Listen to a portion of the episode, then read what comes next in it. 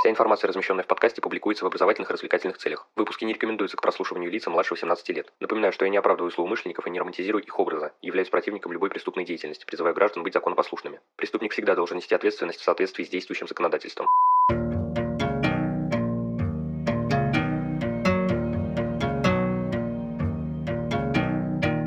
Всем привет, вы на канале KrimOne, и сегодня мы продолжим говорить о книге Анджелы Галлоп «Когда собаки не лают».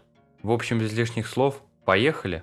В этом выпуске мы продолжим обсуждать интересные профессиональные мысли, наблюдения и факты, приобретенные автором в ходе своей практической деятельности. Все результаты криминалистической экспертизы необходимо разъяснять участникам процесса так, чтобы они все поняли, и при этом нужно доносить информацию максимально точно и полно. Все-таки у простых людей либо специальных познаний вообще нет, либо имеются лишь поверхностные. Практика показала, что зарисовки передают информацию гораздо нагляднее и точнее, чем письменные описания. Также в начале карьеры Анджелы один опытный эксперт посоветовал ей при описании вещественных доказательств указывать объем в чайных ложках. Это может показаться несоответствующим научному подходу, однако он объяснил, что так обывателю проще понять количественную оценку, и вскоре девушка сама осознала, что людям без технического образования не всегда просто представить объем, выраженный в миллилитрах. Важная мысль. Обвинение зачастую не понимает, что возможная принадлежность конкретного образца не равносильна принадлежности. Это делается либо по причине искреннего недопонимания, либо для использования имеющихся неопределенностей для придания веса своей версии. Вообще, давать показания в суде – дело неблагодарное и крайне волнительное. Часть представляемых доказательств может быть невероятно скучной. Ужасно осознавать, что внимание присутствующих теряется. В рамках обучающего курса экспертного свидетеля в компании Forensic Alliance учили правильно понимать вопросы, задаваемые баристерами в суде. Мое внимание привлек список некоторых закодированных сообщений от адвоката. Сначала идет его фраза, а затем трактовка.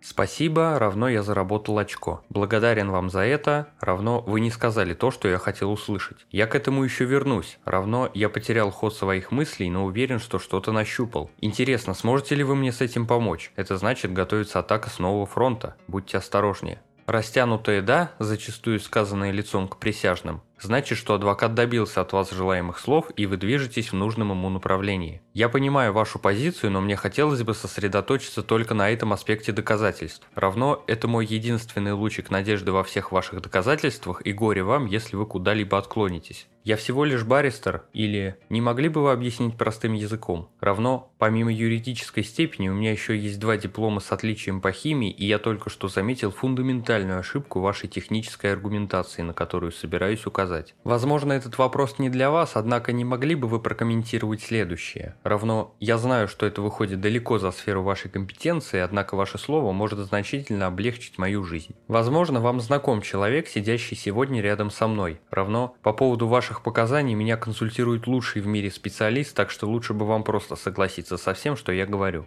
Анджела также приводит примеры нескольких уловок баристерами, намеренно сбивающих с толку при даче показаний. Взмахнуть рукавами мантии и отвернуться, оборвать выступающего эксперта на полуслове, не дать возможности уточнить или объяснить сказанное, обвинить в некомпетентности или лжи. В таких случаях многое зависит от судьи. Представляет интерес и тот факт, что команда Анджелы в 2004 году участвовала в изучении материалов дела гибели принцессы Дианы для проверки версии об убийстве. Помимо опроса более 300 свидетелей и проведения 500 следственных мероприятий, оно включало сбор более 600 вещественных доказательств. В рамках исследований было проведено самое скрупулезное в истории воссоздание обстоятельств аварии. Основной разбор касался трех отдельных вопросов. Была ли принцесса Диана беременной на момент смерти? Команда криминалистов выяснила, что с чрезвычайно большой долей вероятности принцесса Диана на момент смерти не была беременна и не принимала противозачаточные. Далее. Действительно ли образцы крови, приписываемые водителю, содержание алкоголя в которых в 2 раза превышало установленную английским законом норму для вождения автотранспорта, взяты именно у него? С помощью ДНК-экспертизы они подтвердили, что образцы крови, приписываемые Анри Полю, действительно принадлежали ему. И заключительный вопрос. Имелось ли какое-либо обоснование тому, что участие светлого автомобиля Fiat Uno исключили из участия в столкновении с Мерседесом, на котором передвигалась принцесса Диана? Исследования показали, что этим автомобилем действительно мог быть Fiat Uno, но ничто не указывало на то, что это был именно тот исключенный автомобиль. В своей книге Анджела много рассказывает о проблемах криминалистических услуг в Британии. Недостаток финансирования, беспристрастность государственных криминалистов, аккредитации и сертификации экспертов, некомпетентность специалистов или выход за пределы своей отрасли знаний, отсутствие общей картины преступлений из-за сильного дробления экспертных исследований, непонимание высокими начальниками сущности криминалистической деятельности, сужение используемого диапазона исследований, вымирание некоторых из них, отсутствие необходимого планирования и подготовки ресурсов, нерациональное их использование. Идеальной в ее понимании представляется система, которая обеспечивала бы полицию моментальной криминалистикой на месте преступления, но при этом ученые-криминалисты оставались бы независимыми, а их услуги не стоили бы слишком дорого. В то же время есть и положительные тенденции. За последние 45 лет работы профессиональное сообщество стало гораздо больше уделять внимание проблемам, связанным с охраной труда и техникой безопасности. Это касается использования токсичных реагентов, исследований объектов, несущих риски для здоровья. За последние почти полвека криминалистика значительно прогрессировала. Важнейшими нововведениями в науке за годы ее карьеры Анджела называет появление ДНК-экспертизы и зарождение цифровой криминалистики.